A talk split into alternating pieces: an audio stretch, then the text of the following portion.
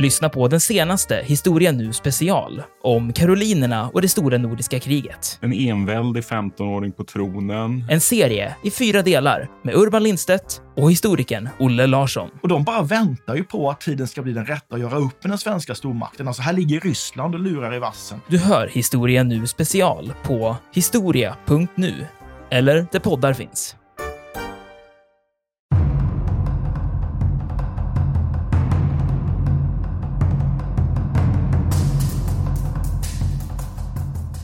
Om man inte får stopp på det här anfallet, om man får dem så att säga in på livet, så var de ju... Eh, nu visar det sig att vid Kolodden har man ju kommit underfund med hur man ska göra. Vi, vi kommer kanske till det. Men att, att de var ju överlägsna i den här striden man till man och de var ju hänsynslösa. De hade sin, sin sköld, de tryckte undan musköten med bajonetten och de har sitt bredsvärd och de kommer in på livet på de här engelska soldaterna. Och i det läget så viker de här engelsmännen. De, de tål inte att stå kvar på slagfältet. Och det är även så att de viker innan de här skottarna ens är framme. Och det här, är ju, det här har vi ju kärnan i egentligen stridens hela hemlighet på något sätt. Och, och att det är, handlar väldigt mycket om en psykologisk process. Tror man på att linjen ska hålla? Lyckas officerarna övertyga soldaterna att de står kvar? Det är ju en fråga om disciplin, att lyda. Eh, därför att när det här stormanfallet kommer så skulle ju vem som helst tänka instinktivt, nej men nu går jag.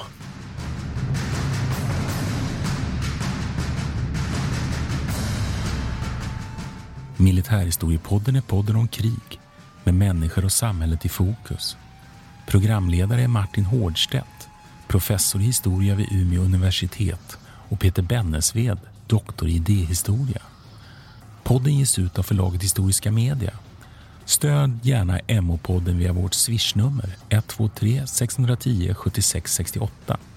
Märk betalningen med MH-podden.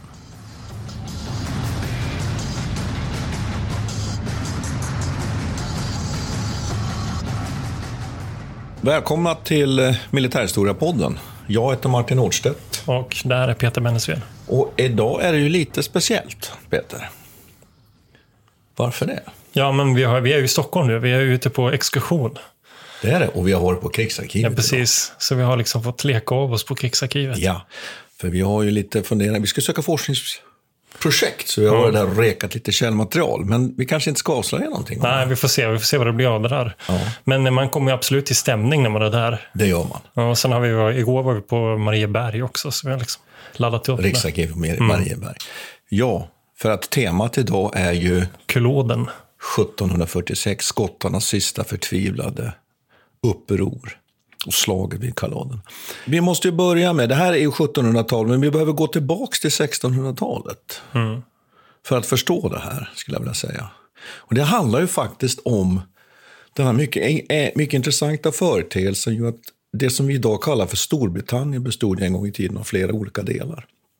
Och där det finns ett skotskt kungahus som ju faktiskt konkurrerar under perioder med den engelska tronen om inflytandet över det som vi idag kallar för Storbritannien.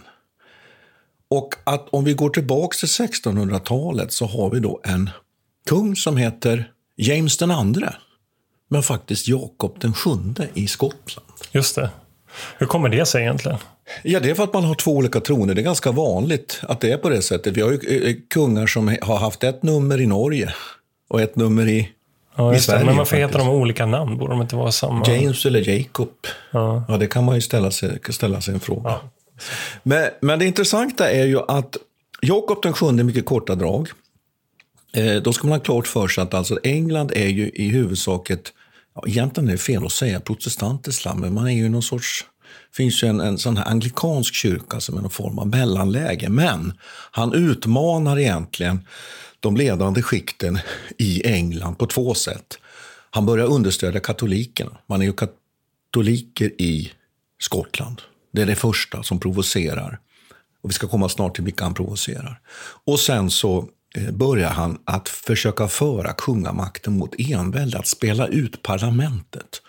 Och som vi ju alla vet så är ju just England ju, kan man säga, det mest tydliga exemplet på att parlamentet har en väldigt stark ställning, en maktdelning mellan parlament och kunga och att man inte har enväldeskonstruktionen i England som man till exempel har vid den här tiden ju faktiskt i slutet av 1600-talet i bland annat Frankrike och även i Sverige faktiskt, att man går mot envälde.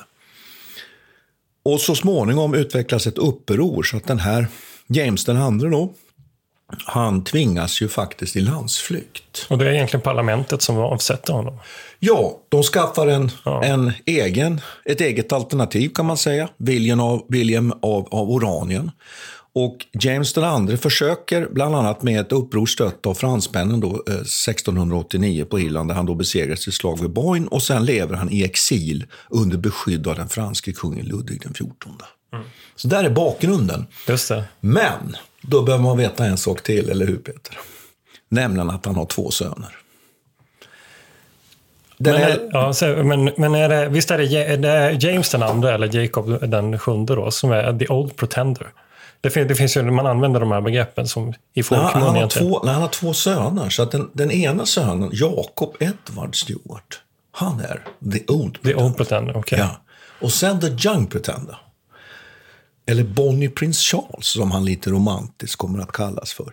Det är ju Carl Edward, eller Charles Edward Stewart. Och denne Charles Edward Stewart är ju en av huvudfigurerna i dagens avsnitt av Militärhistoriepodden. Därför att det är ju han som sedan 1745 landstiger som 23-åring i Skottland och leder och kör igång det här upproret. Hur kommer det sig att man kan vara, eh, eh liksom, inte ens 25 fyllda och vara, leda en armé på den här tiden?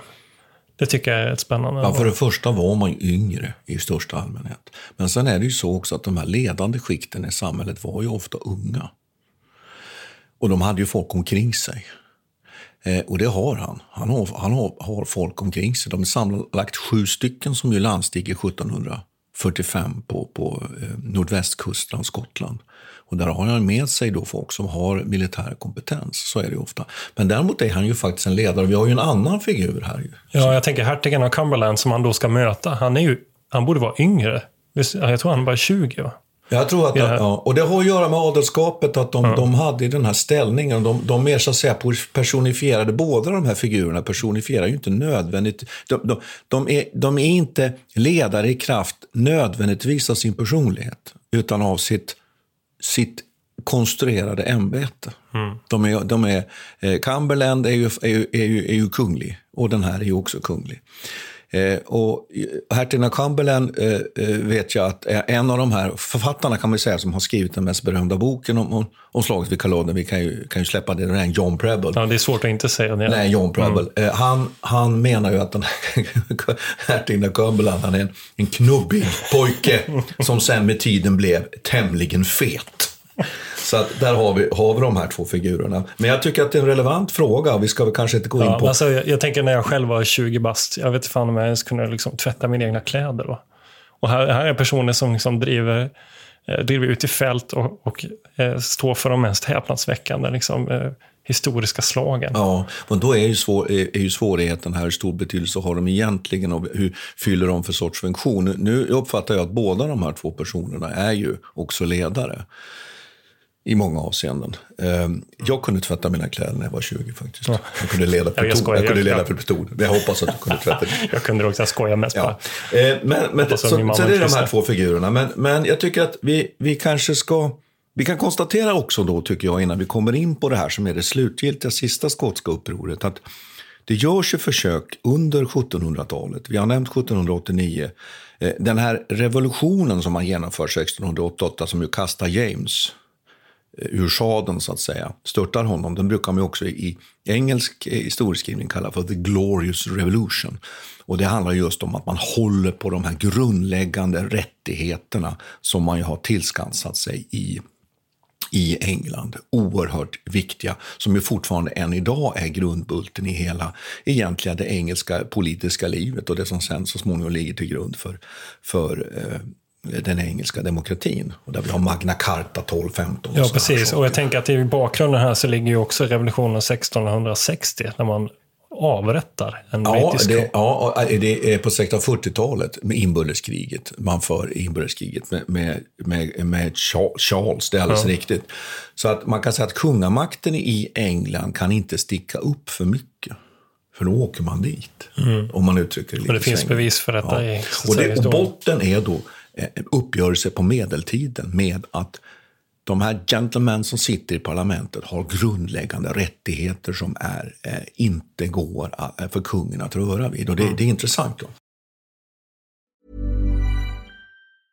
Mom deserves the best, and there's no better place to shop for Mother's Day than Whole Foods Market. They're your destination for unbeatable savings, from premium gifts to show-stopping flowers and irresistible desserts. Start by saving 33% with Prime on all body care and candles. Then get a 15-stem bunch of tulips for just $9.99 each with Prime. Round out Mom's menu with festive rosé, irresistible berry chantilly cake, and more special treats. Come celebrate Mother's Day at Whole Foods Market. Quality sleep is essential. That's why the Sleep Number Smart Bed is designed for your ever evolving sleep needs. Need a bed that's firmer or softer on either side? Helps you sleep at a comfortable temperature? Sleep Number Smart Beds let you individualize your comfort so you sleep better together. JD Power ranks Sleep Number number 1 in customer satisfaction with mattresses purchased in-store. And now, save 50% on the Sleep Number limited edition Smart Bed for a limited time. For JD Power 2023 award information, visit jdpower.com/awards. Only at a Sleep Number store or sleepnumber.com.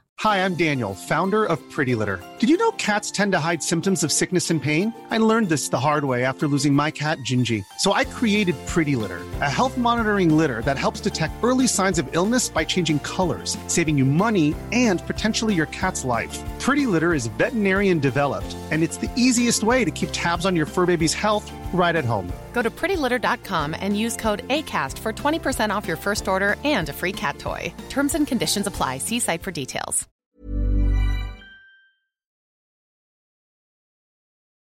En annan kontext här också som jag, som jag tänker att det är värd, eh, värd att berätta också, det är ju den här franska kontexten. Då. För att eh, The Young Pretender, han har ju också stöd från Frankrike. Ja. Och, vad är, och det, här, det handlar ju om att, ja vad handlar det om egentligen? Ja, det kan handlar om att det bättre finns, som du säger, nej, men det är ett utrikespolitiskt skeende. Det pågår ju något som heter spanska tronföljdskriget ute i Europa som pågår parallellt med det som ju är intressant för oss nordbor, nämligen det stora nordiska kriget. Och här kan man ju bara mycket kort konstatera att det pågår två stora maktkamper i Europa. En i norra Europa, mellan framförallt Sverige och Ryssland som huvudaktörer. Men i Europa stö- stöts ju framförallt engelsmän mot fransmän i en uppgörelse som handlar om vem ska fylla tronen i Spanien. Det är därför det heter spanska tronföljdskriget. Och där är ju Ludvig den 14, man kan säga Lud, Ludvig den 14 under hela 1600-talet vill expandera Frankrike och framför allt då i riktning norrut, ta de områden som, idag, som vi idag kallar för Belgien och Holland. Och där stöter han på patrull och engelsmännen leder då en koalition mot fransmännen. Och det gör ju att den här, eh, som du nämner, Cumberland, han kallas ju hem i ett krig som kommer senare under 1740-talet. Det här är i början på 1700-talet. Ludvig XIV dör 1715 och den här krigen ute i Europa avslutas med en fred 1713 i Utrecht. Men det här återkommer ju under hela 1700-talet, den här kampen mellan Frankrike och England. Så Cumberland kom ju tillbaks från kontinenten från en ny sån här uppgörelse under 1740-talet. Hämtar man hem en, en engelsk armé för att ta skottarna i örat om man uttrycker sig så. Och fransmännen tycker att det är alldeles utmärkt att ha att bedriva ett tvåfrontskrig mot det. Ja, och det jag tror att du är ute efter det är ju att fransmännen understödjer och stödjer de här skotska upp, upproren, inte bara av religionsskäl, utan att det blir, som du säger, ett stick i, i ryggen på engelsmännen. Och det är ju inte så långt mellan Edinburgh och skotska gränsen ner till London egentligen, så det är ju ganska bra att kunna sätta in en armé där. Man kan också nämna en sak som jag tycker är spännande. Det är ju så att vi har flera uppror, vi behöver inte gå in på dem, men 1708 görs det ett försök, man kommer inte ens i land. Det är en fransk flotta som försöker sätta en och då vet vi ju att engelsmännen är starka till sjöss. Det är också så att 1715 har man faktiskt också, lyckas man eh, samla en, en skotsk armé och genomföra en del operationer. Och det blir en del stridigheter, men det är bara också ut. Där finns det en koppling till det svenska faktiskt, att Karl XII här har planer på att stötta skotsk Den skotska sidan, ja. Men det kanske vi kan ta någon annan. annan ja. Men hur som helst. Så att, eh, Bill, det, det vi behöver komma fram till är att det finns alltså en utrikespolitisk dimension. Och fransmännen understödjer ju Bonnie Prins Charles landstigning i Skottland med pengar, rådgivare och en del trupper, ska ju sägas. Och vapen. Det här ska jag återkomma till sen, för jag har nämligen en liten grej om det där. Okej. Ja. Okej. Men det finns ju, eh, ska vi också säga någonting om eh, eh, ja, men upprinnelsen här nu då? Vad är det som händer här när de ska mötas i Culloden? Då, alltså, då har de samlat sig i, i Skottland och på väg ner mot London. Ja, man har samlat en armé, man trummar ihop en skotsk armé. Klanerna har samlats och då ska vi säga att han får ju långt ifrån alla klaner med sig. Men en del av klanerna får han med sig. Han har också en del andra trupper. Vi nämnde franska trupper. Han har en, en mindre kavalleristyrka. Han har några kanoner framför allt som han tar. Och han belägrar och intar några städer och rör sig neråt. Och det ser ganska bra ut. Engelsmännen är bitvis skakade. Men problemet är att han får inga förstärkningar. Och han kommer så långt ner som till Derby. Och där tvingas han vända för att han inser att han har två stycken då engelska arméer mot sig och då har man hunnit få hem Cumberland. Och då retirerar han bakåt och hans problem är att han har inga pengar så han kan inte betala egentligen soldater och värva. Eh, skottarna börjar också lämna, desertera i ganska betydande mån när de lämnar högländerna.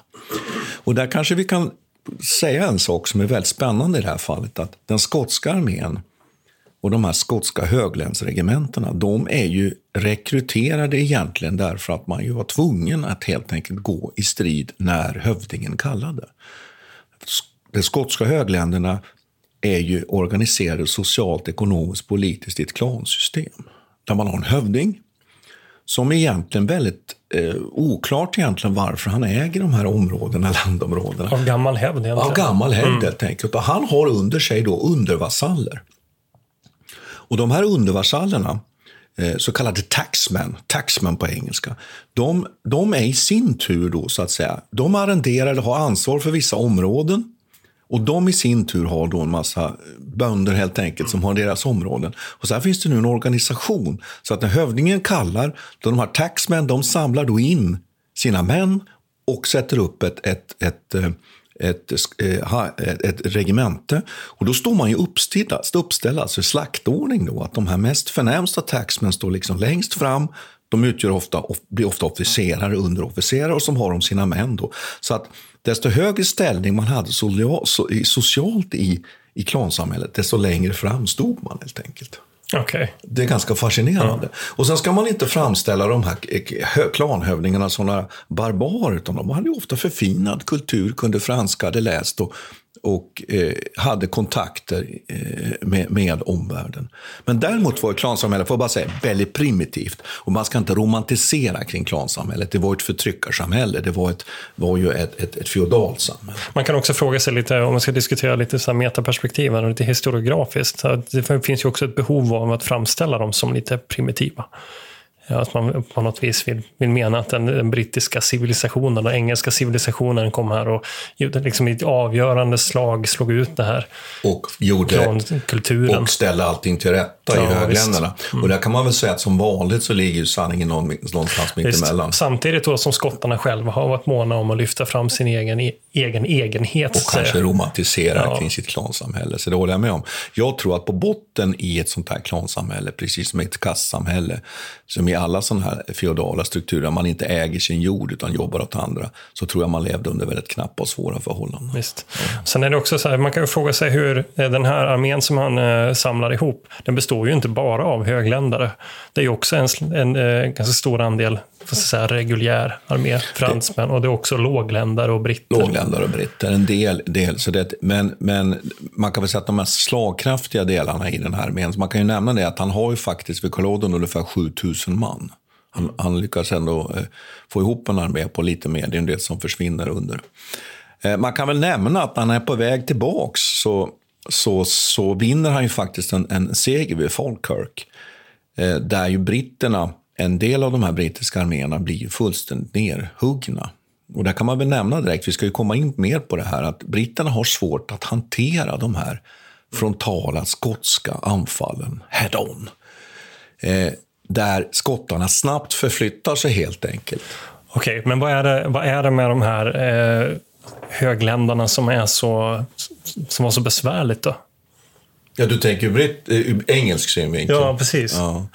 Nej, det är ju att, att om man inte får stopp på det här anfallet, om man får dem så att säga in på livet, så var de ju... Eh, nu visar det sig att vid Kolodden har man ju kommit underfund med hur man ska göra. Vi, vi kommer kanske till det. Men att, att de var ju överlägsna i den här striden man till man och de var ju hänsynslösa. De hade sin, sin sköld, de tryckte undan musköten med bajonetten och de har sitt bredsvärd och de kommer in på livet på de här engelska soldaterna. Och i det läget så viker de här engelsmännen. De, de tål inte att stå kvar på slagfältet. Och det är även så att de viker innan de här skottarna ens är framme. Och det här, är ju, det här har vi ju kärnan i egentligen stridens hela hemlighet på något mm. sätt vid den Så om de ska klara av eller om de ska vika. Ja, och, ja. och att det är, handlar väldigt mycket om en psykologisk process. Tror man på att linjen ska hålla? Lyckas officerarna övertyga soldaterna att de står kvar? Det är ju en fråga om disciplin, att lyda. Eh, därför att när det här stormanfallet kommer så skulle ju vem som helst tänka instinktivt, nej men nu går jag. Men om vi ska försöka, ja. vi försöker visualisera här nu då, vad de gör. Okej, okay, så du har ett gäng högländare med sina speciella rutiga kläder, de har sin lilla lädersköld. Eh, Ja, som inte var så liten, det ja. var väl, ja men i alla fall. Ja, ja precis. Mm. Och sen har de ett bredsvärd då. Mm. Eller någon slags, kan man också ja. kalla någon slags värja eller? Ja, alltså, och alla högländare ska vi säga hade ju inte bredsvärd. Man har ju diskuterat det här lite hur välutrustade de var. Mm. Och man, man säger att efter slaget vid Kolodden så hittar man då en massa bredsvärd och tar hand om dem. Men i majoriteten av de vapen man hittar är ju framförallt musköter.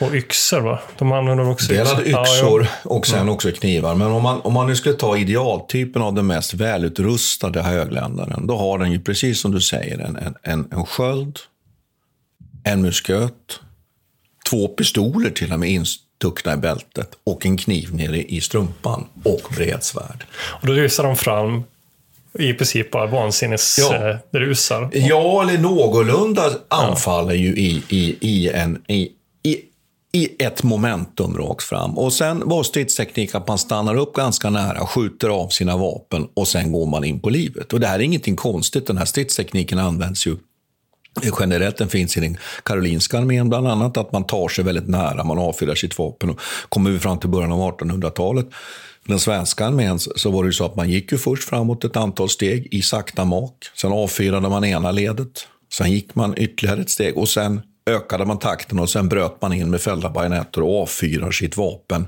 i höfthöjd precis innan man bryter in när man ser fienden vitögat. Och det finns alltså olika sådana här system för hur man gör. Men att man vill vinna ett momentum, man får ett momentum, man får ett, ett tryck med den här salvan och sen bryter man in. Men det är klart att skottarna byggde ju sitt anfall på fysisk kraft, att komma snabbt in på och också skrämma den här motståndaren. Och de här brittiska soldaterna vid Falkirk, då, då klarar de inte av det. De bryter ihop.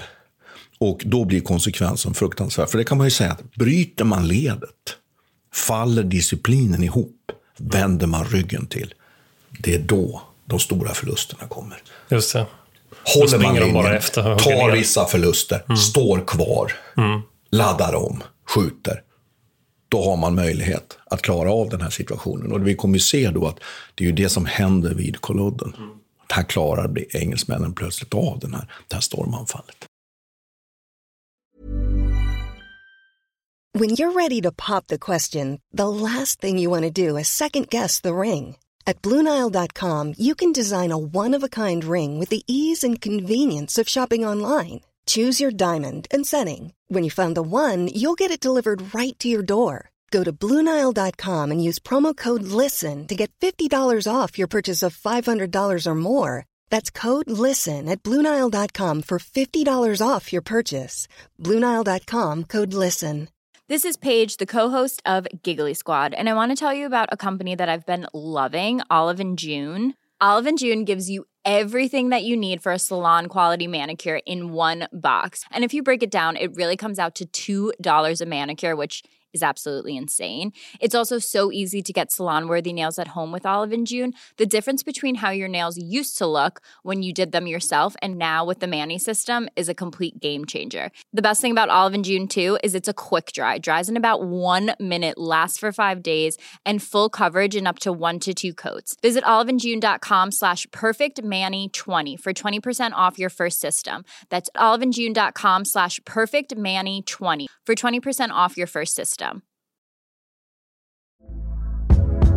Hey there, it's Michelle Norris. I'm host of a podcast called Your Mama's Kitchen. When I travel, I'm usually looking for a way to find a taste of home when I'm not at home. And one of the things I love to do when I am at home is entertain. And Airbnb allows me to do that. When I was in California recently, I rented a house that had a great kitchen. And when we were sitting around the table, we we're all thinking, we're in someone else's house. Someone could be in all of our homes as well. If you have a home, but you're not always at home, you have an Airbnb. Your home might be worth more than you think. Find out how much at airbnb.com slash host.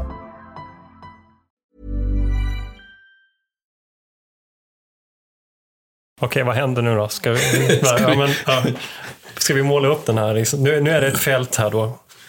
Som är Culloden Moor. Ja, jag har varit, har varit där. Ja, det, det det, är ett, det är inte särskilt bra egentligen anpassat för den här typen av krigföring som eller taktik eller stridsteknik som skottarna vill använda. Det bästa skulle egentligen ha varit att anfalla de här britterna när de är lite oförberedda faktiskt. Eller kanske i någon nedförsluttning eller någonting sånt. Va? Utan här är ett öppet fält med ljung, så det är svårt att springa. Samtidigt är det öppet så engelsmännen kan skjuta och se dem på ganska långt avstånd. Och man är uppställda i två stycken klassiska linjer. Två träffen som det heter, alltså två stycken linjer, en första linje och sen en reservlinje. Så det betyder att bryter motståndaren igenom den första har man en, en reserv. Och, så. och då kan man säga att den här eh, grupperingen då, den, de står då, de här linjerna i nord-sydlig riktning precis. Och i söder då så finns det en, en mur som komplicerar lite grupperingen. Och i norr finns det ingen mur. Utan skottarna anfaller ju rakt österut mot den här brittiska linjen. Och vad, hur, hur ter sig det här slaget? Det är ju strax efter lunch. Eh, Man kan väl nämna att skottarna har ju en idé här som inte alls är tokig. Den är ju på natten innan att ta engelsmännen i deras läger. Men det är så mörkt och det blir sånt trassel och såna friktioner som kommer inte fram. Och de bestämmer sig då för att leverera batalj på det här slagfältet. Och ser man det här lite, man lyfter nu till den här lite högre nivån här så inser ju Bonnie Prince Charles här att han, han måste leverera det här slaget. Det enda, enda alternativet är att han, att han helt enkelt bara ska låta trupperna smälta samman och försvinna upp, kondenseras upp i högländerna så att säga. Och då är hans problem att han har ingenting att betala med. Så frågan är hur de skulle reagera när han inte har någonting att ge dem i lön. Alltså nu insinuerar du att han i princip offrar sina eller? Nej, det ska jag inte säga, men det är ett av hans stora problem. Och fransmännen Ja. försöker skicka pengar, men engelsmännen snappar upp de här pengarna. Ska, men det, det finns ju en, en annan författare som heter eh, Pittock. Som Mm. också har skrivit lite grann om, om det här slaget Culloden. Han, han lyfter ju fram det här den stad som ligger i närheten som man egentligen strider om, Inverness. Mm. Det är ju en hamnstad. Just det. Och en av de viktigaste hamnstäderna för, hela, för, för det här skottländska, alltså Skottlands höglandet här. Så det, det är ju en nyckelposition också som man kan nämna i det här sammanhanget. För ifall Bonnie Prince Charles förlorar den hamnen så förlorar han också kontakten Mm. med fransmännen. Och också i Span- eh, Spanien då, som också skickas, skickar silver. Mm. Så det är det, eh, delvis de strider. Och Också den här författaren då lyfter fram att det är just därför han väljer att ta den här striden vid Culloden, för han måste behålla Inverness. Man kan säga att det är, en förtvivlad strid från skottarnas sida på, säga, på något sätt. Och klart att vinner han då den här framgången, då kan man spekulera lite och kanske samlingen hade blivit större kring den skotska saken eller någonting sånt. Men det, det känns ju ändå som att det var eh, när man, om i alla fall om man läser de här John Preble bland annat, som Ja. jag får man intrycket av att det var kört från början. Men, och delvis för att de var utfasade, va? de var trötta. Ja, de var trötta, de hade marscherat flera dygn, de hade inte fått mat. Eh, eh, Eh, det är ju ett förtvivlat anfall de sätter in så småningom. Och det man kan nämna här, tycker jag, man kan ju säga några saker nu. Vi, håll, vi, vi håller ju nu lite här på, på, på det, det, jag skulle säga, det, göttaste här, eller vad ska man säga, det förfärligaste egentligen, det om själva slaget. Men John Preble har ju skrivit en bok som är väldigt fascinerande. Han, där han går igenom det här slaget steg för steg och har ju med oerhört mycket källor från enskilda individer. Så den är väldigt spännande. Och det kan man ju nämna här att, att Peter Englund läste ju den här boken en gång i mm. tiden och blev ju helt tagen. Och valde ju sen att skriva en bok, Poltava. Med samma, kan man säga, lite metod. Ett underifrån perspektiv på krigföringen. Så att läser man den här kollodden så får man ju verkligen den enskilde soldatens eh, perspektiv.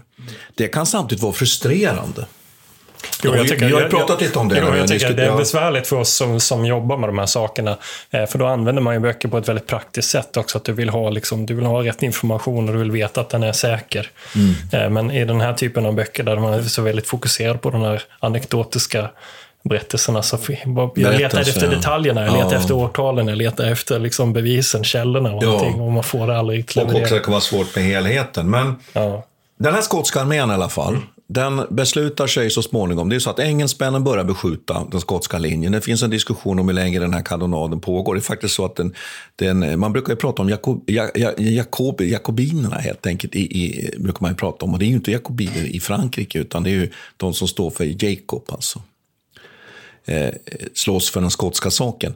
Eh, då öppnade engelska artilleriet eld. Eh, hur stor, stor, stora förluster skottarna har finns det olika diskussioner om. Skotska ögonvittnen får en känsla av att ska vi stå kvar här, vi blir skjutna till, till småbitar.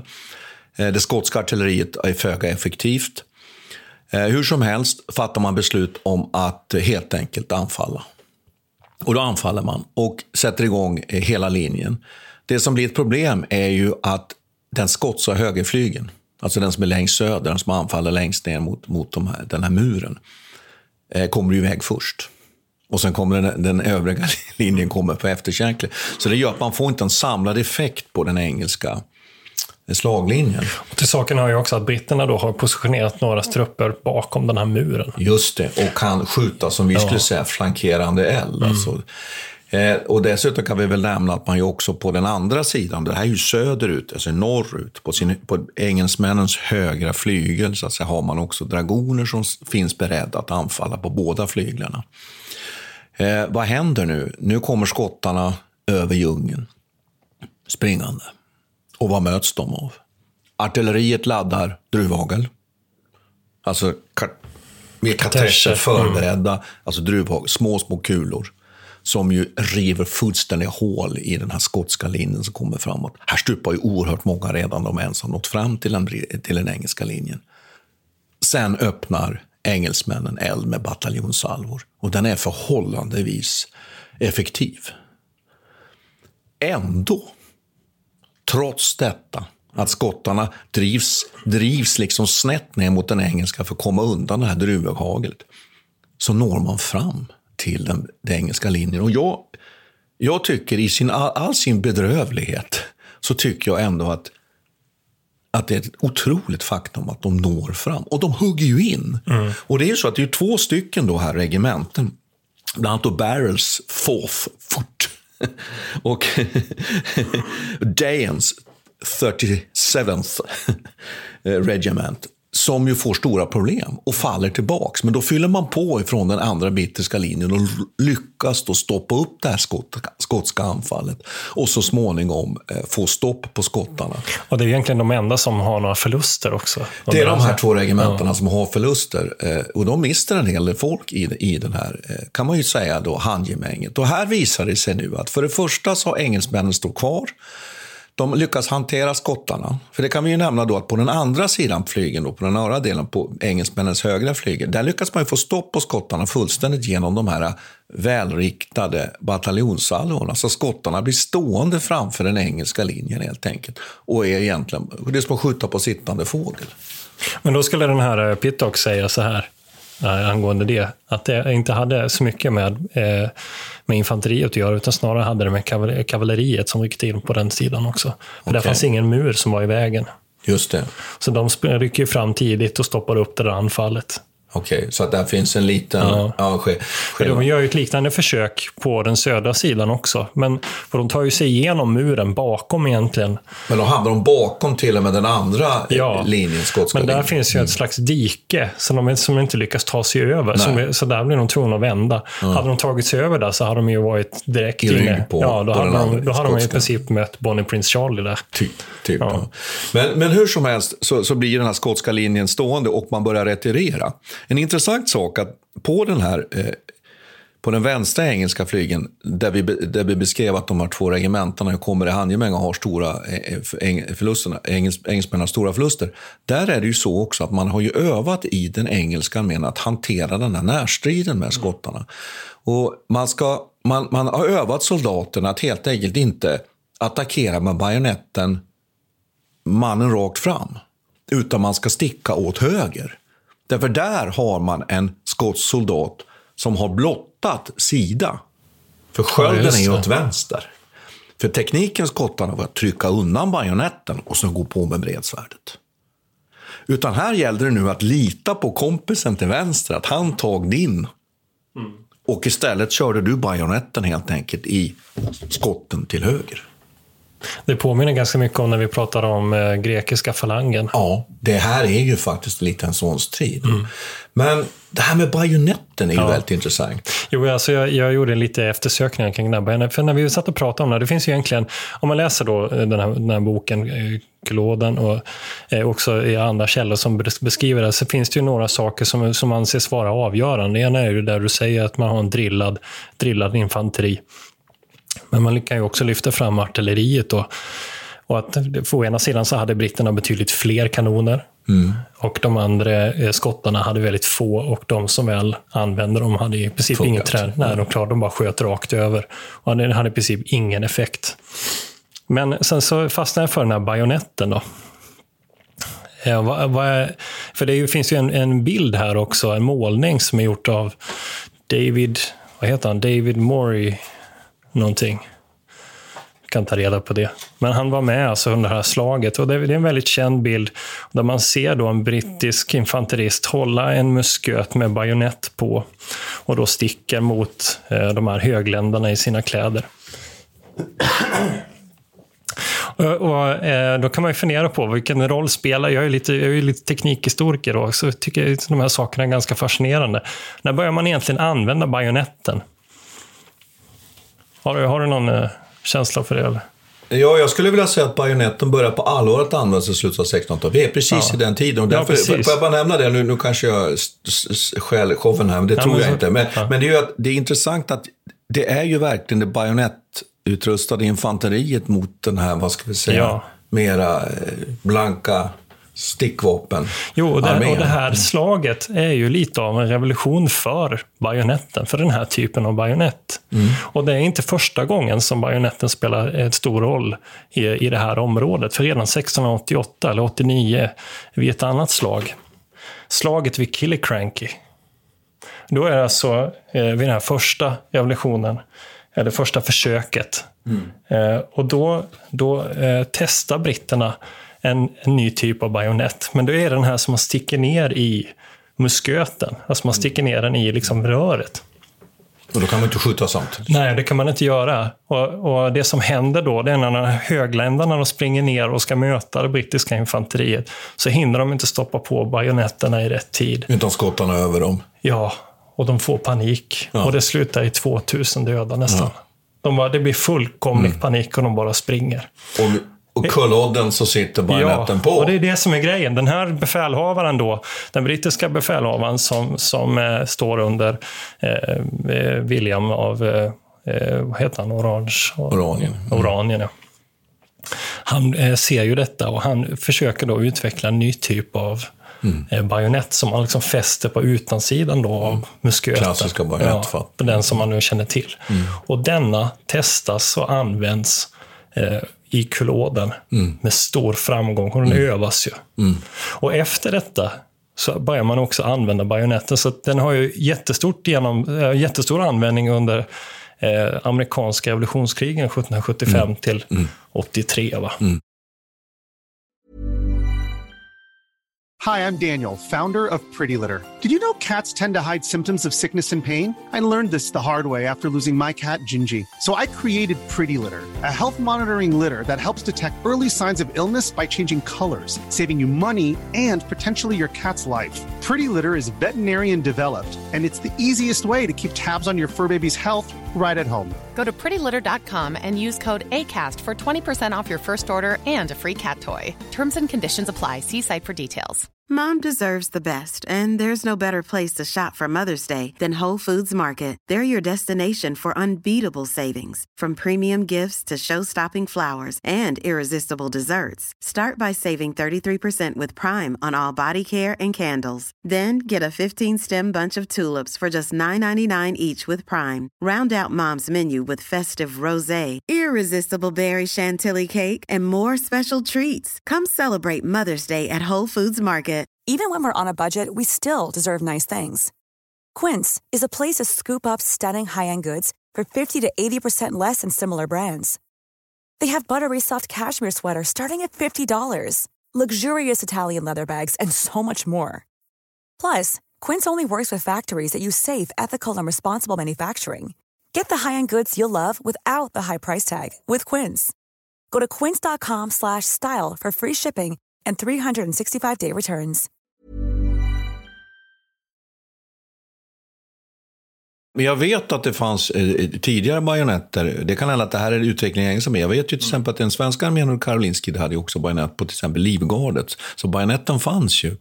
Eh, och den blir ju då ett utbyte, man byter ut de här pik pikinerarna Ja. mot den bajonetten. Så plötsligt har du ett infanteri som kan skjuta, men som också kan stoppa kavalleri. Och som också kan attackera med det här. Så det är ju ett, liksom ett förnämligt vapen. Den är ju nästan två meter lång alltså. Tillsammans inte- blir ja. vapnet och Visst. bajonetten. Ja, och vissa bajonetter är 50-60 centimeter långa. Och det gör att man sen plockar bort sidovapnet. Karolinska armén hade fortfarande värjan kvar. Men det plockar man så småningom bort vid infanteri. Det kommer fram till Napoleontiden, ja då har man inte längre sidovapen. Då har man bara det bajonettförsedda musköten. Och då blir också eldgivningen har helt tagit över betydelsen på slagfältet. Men det betyder ju alltså att de här skottarna dels har stora förluster på vägen fram. Och sen möter de ett infanteri som i större utsträckning har lärt sig att hantera den här helt enkelt man mot man. Och det slutar ju då naturligtvis med ett, ett, ett veritabelt blodbad för skottarna. De mister mellan, det finns lite olika siffror. En del säger 1000, en del säger 1500, en del säger till och med 2000 i döden. Mm. Jag har också läst upp något, alltså runt 700 också. Ja, så det, det finns, så det finns olika. Eh, eh, skottarna, en del förband faktiskt, eh, retirerar tillbaks till sin slaglinje med, ordnat med eh, fa, fanorna faktiskt med sig. Och en del blir kvar, tillfångatas. Och sen släpper man lös eh, eh, de engelska dragonerna på den här armén nu som är illa tilltygad. När den här liksom första linjen av de bästa trupperna är borta. Och många av de här hövdingarna klanhövdingarna stupar ju på vägen fram. Det finns ju hiskeliga historier om, om, om personer som springer 50-60 meter med avskjutet lårben och, och, och stupar i djungeln med eh, avskjutna hälsenor och så vidare. Så att det är ju en enorm, ett enormt blodbad som släpps lös av de här skottarna sen så småningom. Och besöker man Kaludden så finns det ju gravhögar utmärkta där de ligger liksom i klangravar, massgravar kvar. Det är ganska, ganska gripande faktiskt måste jag säga. Så att, att är man i Skottland så bör man besöka slagfältet vid Kaludden. Det är väldigt grisigt det som sker sen efteråt. Men jag vet inte, det, det är väl egentligen ingenting som skiljer det här slaget från många andra slag. Det är bara att, men det blir den här typen av historieskrivning också som, som man kan också prägla även Peter Englunds på Tava till exempel. Och även eh, i viss mån sånt vi pratade om eh, när vi gjorde avsnitt om polska invasionen. Mm. När man väljer att berätta de här historierna av- från via anekdoter och via från un- underifrån så kommer gärna det fram också. Det blir eh, liksom på något vis eh, elda på den här berättelsen om grisigheten. Jo. Men det är klart att man kommer ju inte ifrån att Nej, det är oerhört våldsamt. Det man kan säga här är att det här är en armé som man ju uppfattar som en upprorsarmé från engelsk sida. Sen ska man komma ihåg att man, man, man naturligtvis straffar och avrättar en hel del eh, eh, skottar efteråt, men man går inte så hårt fram som man kanske egentligen hade förväntat sig. Eh, däremot är det ju så att det här är sista gången som skottarna gör det. Det tycker jag, det tycker jag tillhör historien om skottarnas eh, sista uppror. Den är ju att man sen börjar man ju på allvar att bryta ner det här klansamhället uppe i högländerna. Och det, det finns ju något som man faktiskt kallar för highland clearance, alltså att man, man röjer upp i de här högländerna. Och det kan man ju ha en diskussion kring det där. Är det, i, på ett sätt kan man tänka sig att det ju faktiskt öppnar upp för många av de som är bot, på botten i det här klansamhället. Men det är klart att samtidigt också görs det här med många människors mänskliga offer. Den här Bonnie Prince Charles, han irrar ju runt länge och jagas av engelsmännen. Göms av olika eh, eh personer. Kommer så småningom då att ta sig tillbaks och, och försvinna ut i historien. Han är inte önskvärd, han kan inte vara kvar heller faktiskt i Frankrike. Därför att eh, så småningom i de freder som engelsmän och Frankrike skri skriver i det krig som då har pågått som jag nämnt på kontinenten så ingår att den här personen inte är önskvärd. Så att härmed är ju så att säga Skottlands sak, åtminstone i, i, i vad ska vi kalla det för historisk tid, då, all. Sen finns det ju idag en, en, en annan process, den hör, tillhör ju mellan 19 och, och, och vår, vår tid, så att säga, där Skottland har fått en större mån av självstyre och så vidare. Det finns, det finns fler saker att säga om, om man liksom ska prata om efterspelet här. Då. Det är ju att eh, Ja, å ena sidan så det, fin det finns ju ett behov i, i den engelska historieskrivningen att lyfta fram det som vi var inne på lite grann tidigare. Att det, det här är det civiliserade England som slår ner det, det barbariska höglandet. Tydligen så etablerades den här bilden ganska tidigt också. Alltså omgående så mm. använder man den här. Och det finns ju den här Pittock till exempel för fram att man använder detta som delvis ett skäl att motivera sina engagemang i kolonierna. Att man använde, så att säga, kunde använda samma slags filter på de här det man tyckte var barbariska urinvånare mm. i, i Amerika till exempel. att man även skulle liksom slå ner dem på samma blodiga vis som man slog ner skottarna. Vi kan ju nämna att man, man man försöker ju också på något sätt att sudda ut den skotska traditioner och kultur. Man förbjuder ju kilten mm. under en period. Den, den blir ju sen eh, laglig igen. Mm. Men det är vidden av den här processen. Eh, och det är klart att det finns ju någonting som heter den skotska reformationen också som är, är ganska intressant ur ett idéhistoriskt perspektiv. Och där har man också valt att se på det här som ett slags eh, barbariskt utspel och en liksom eh, skottarnas primitiva kultur sista suck. Mm, slåss för klansamhället. Ja, ja. Precis, så att man sen tycker att ja, men nu skärpte vi oss och civiliserade vår liksom, nation. Ja. Och det är väl huvudsakligen någonting som kommer från lågländerna då, men den intellektuella klassen diskuterar det här på det viset. Ja. David Hume, som är en känd filosof från det här området, han hade ju definitivt den inställningen att det här var liksom fraktfullt avfärdade klådan och eh, jakobiterna. Mm. Men eh, jag tror att vi lämnar de här skottarna där vid lag. Gör vi det? Ja, men det känns som... Eh, att vi är klara med det här. Ja, det är ganska spännande. Vi kan ju se om vi återkommer till det här temat. Om vi, för någon, någon gång i framtiden så måste vi ju hantera Poltava. Det måste vi göra. Ja, och, är... och, och, en, en, en sak som vi har anledning att komma tillbaka det är ju att de här högländerregementena sen kommer ju att mm.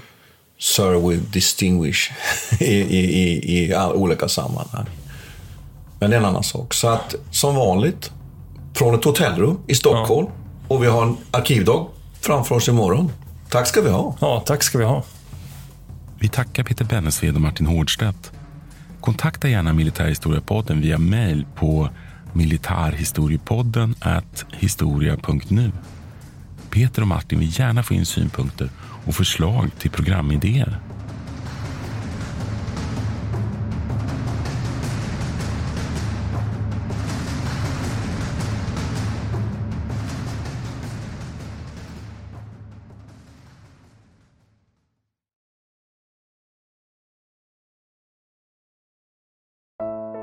Iran har under 1900-talet genomgått tre omvälvande revolutioner som orienterat landet antingen mot västerlandets modell eller mot en auktoritär styrelseform. Idag pågår en social revolution i landet som vänder sig mot det islamistiska styret och vars anhängare har Europa och väst som förebilder.